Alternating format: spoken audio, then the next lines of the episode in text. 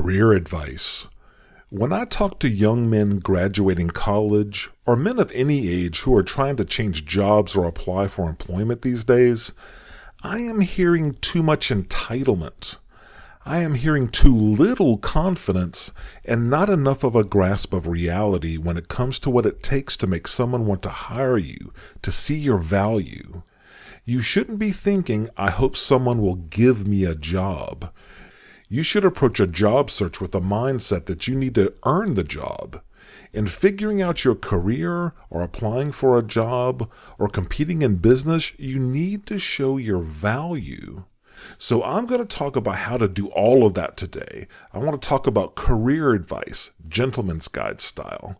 We'll dive in right after this quick word from our sponsor.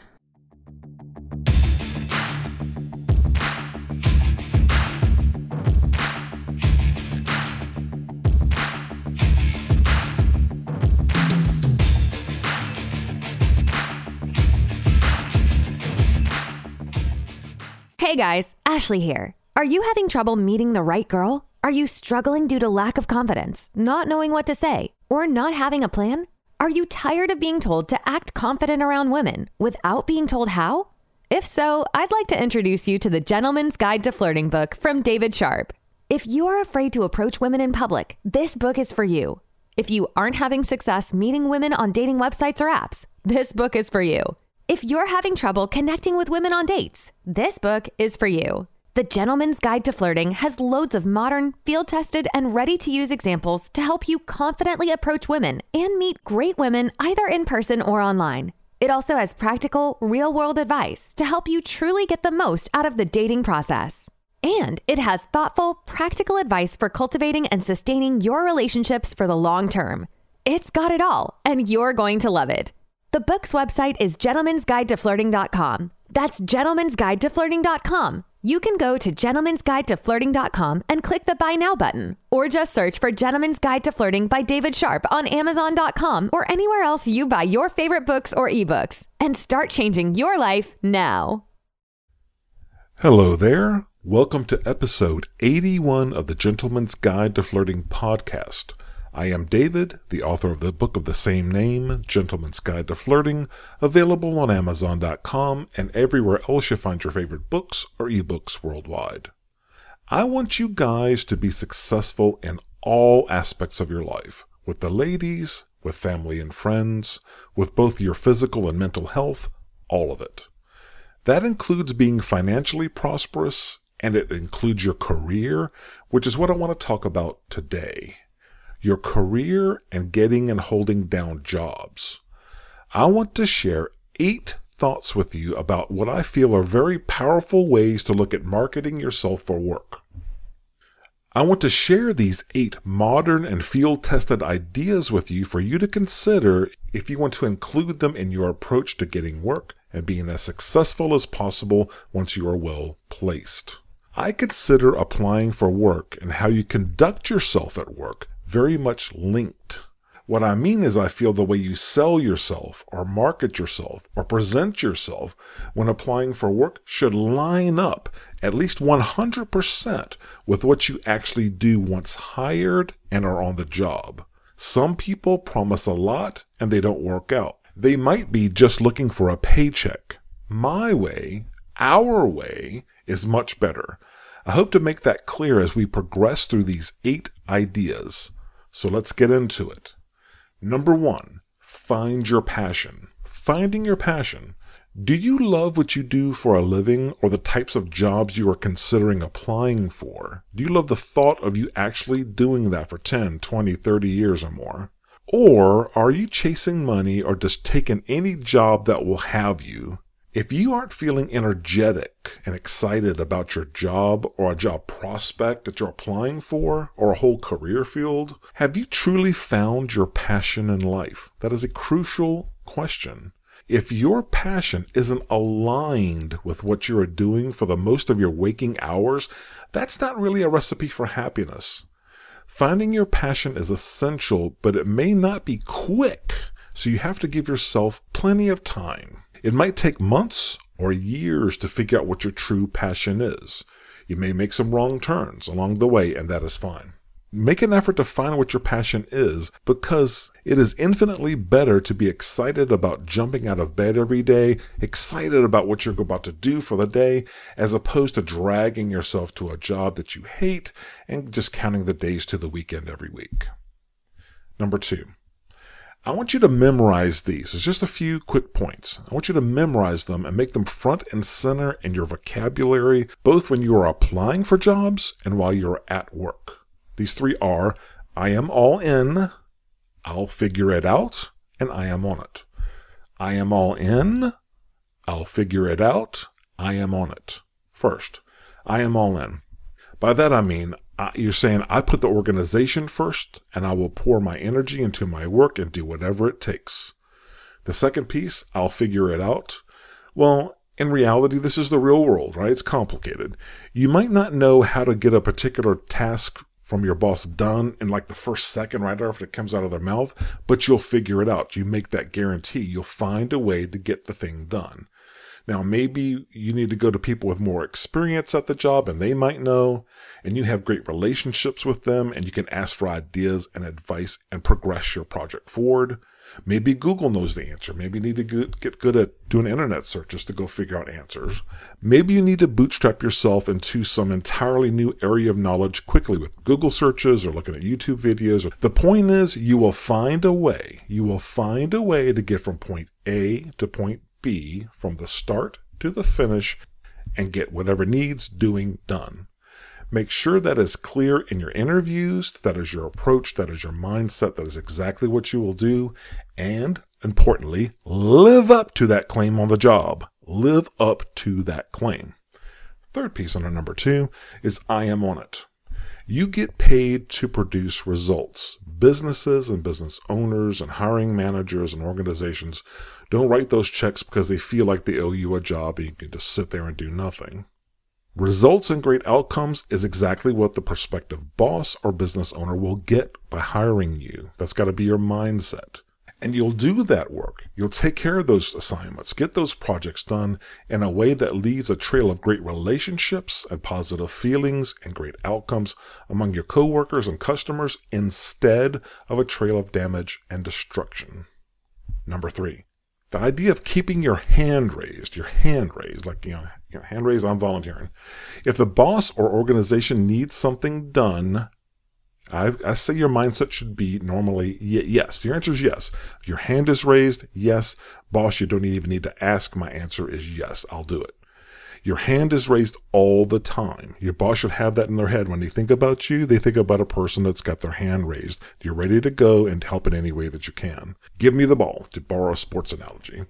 If this is your walking around attitude, your default attitude, I ask you, how will owners and bosses be looking at you when it comes time to promote someone or to fill a better job or grant larger pay raises or give you other opportunities in the organization. Number four, learn everything there is to learn about your job and everything around it and everything there is to learn about your business or industry and your customers.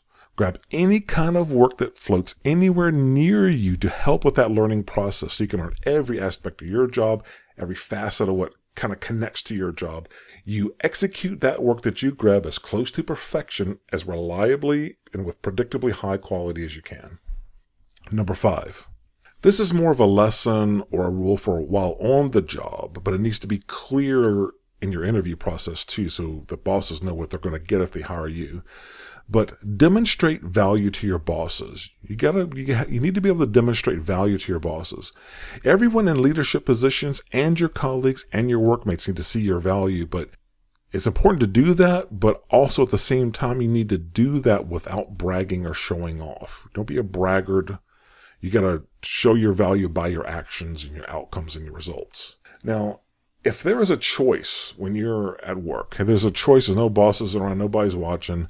If there's a choice to be made between slacking off in the break room or sitting at your desk and just browsing the internet all day on your computer or having your nose in your phone all day and instead of working or stacking wins at work toward your goals, the things you know you need to do, you choose the latter option all the time. You stack those wins at work toward your goals even if everyone else around you is goofing off or leaning back. You lean in and do what you know is right.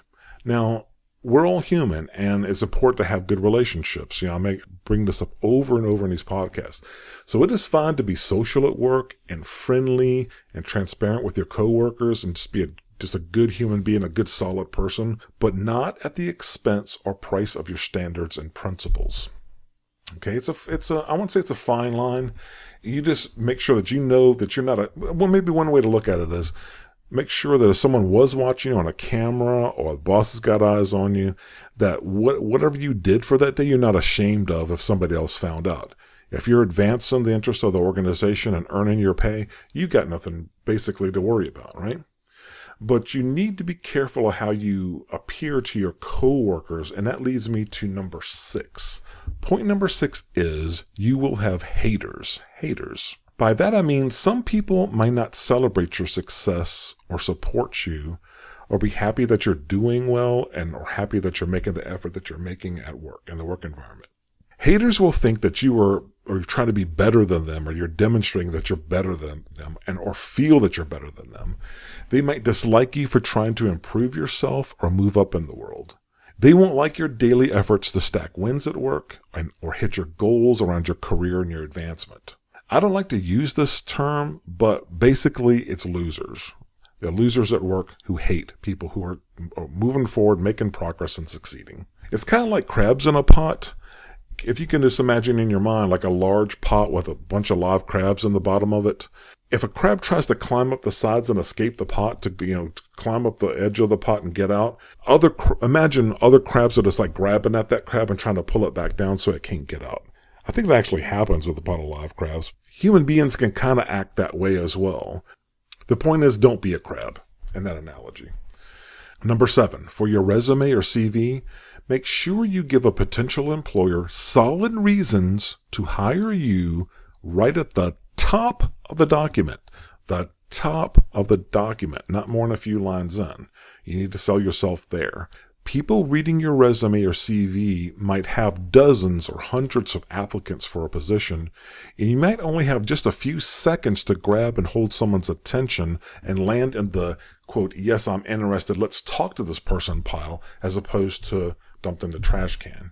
So you are mistaken if you think most hiring managers or business owners read the entire resume word for word for everyone who applies and will seek out and find like the best parts about you, like two pages into your resume. They don't have time for that. I don't have time for that. All the hiring managers that I know, they don't read that far when they're, when they're doing their initial screening and neither do the human resources people. You got to go make this, that sale of yourself. You got to market yourself effectively, really get them excited, catch their eyes early with. I would say no more than like 10 or 20 seconds worth of reading into your resume or CV. Now, they might read the whole resume, the whole thing, the whole resume or CV for the final shortlist of people, maybe the, the, final two to five people that they're considering, but they won't do it for everyone.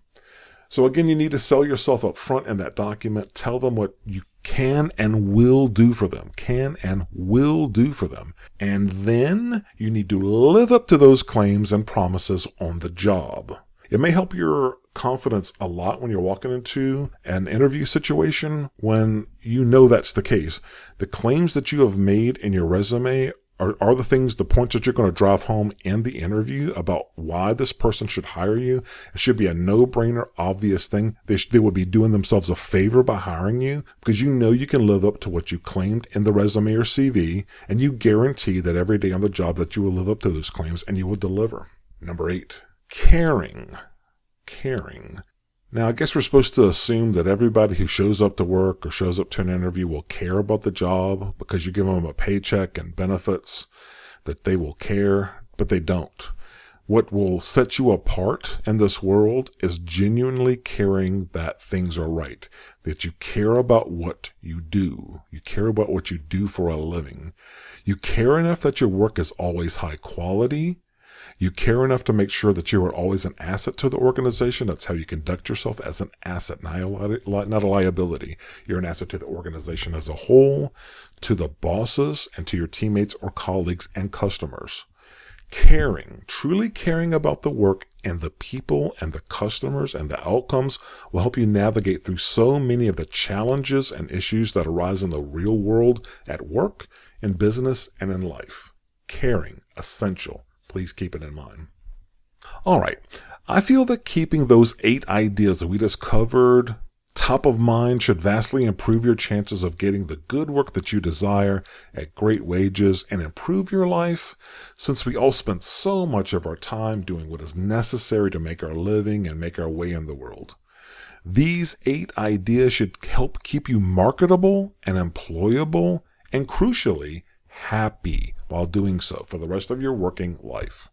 Before I end, I want to share one thing, one more thought. When I'm interviewing people, I am normally looking for someone to help either make me money, meaning having them around earns me more than it costs me to have the person have that person on board, or I am looking to fill a gap or add capabilities that I currently don't have to a team. Now, this is just me, and there are a lot of different ways to look at this, but I want to share when I am interviewing for almost any position and any kind of way that I make money in life, I am focused on just a handful of things. And those are like number one, how will this person, how will they get along with others that are already on the team? I can't have someone coming in that will like poison the whole thing. And that's what I call my no asshole rule. I don't let assholes come on board. They're not, not allowed to come work with me. Second thing is, I'm looking for signs that someone's passionate about this type of work. You don't have to know everything about what I'm hiring you for, you don't. But I do want to have confidence that you care enough to make sure things are right, that you'll put the energy in and you're, and you're smart enough to figure out how to get things done. There's so many complicated things that you need to be able to figure out to be successful. I can't expect someone to just show up and know everything. And if they, if that person did exist, they would be so expensive I couldn't afford them. So I'm looking for are they passionate about this type of work? Because I think having that passion and caring will help propel them forward through any kind of problem that'll come up, working in conjunction with the rest of the team and me. The next thing is, do they have a positive mindset? A positive mindset. Negative energy on the job can be a huge burden to the organization and to the team and to me. And I don't like that around me. I don't want it around. So I'm looking for a positive mindset. And the last thing I'm thinking about before I make the final yes or no decision is do I think they will be happy in the job? Even if they pass all the other tests, the no asshole rule, are they passionate? Do they have a positive mindset? If I don't think they'll be happy in the job, that is a factor in my decision. So I just wanted to share that with you. So that's all that I have for today. Remember, we are all in this together. So let's get after it out there. See you next week.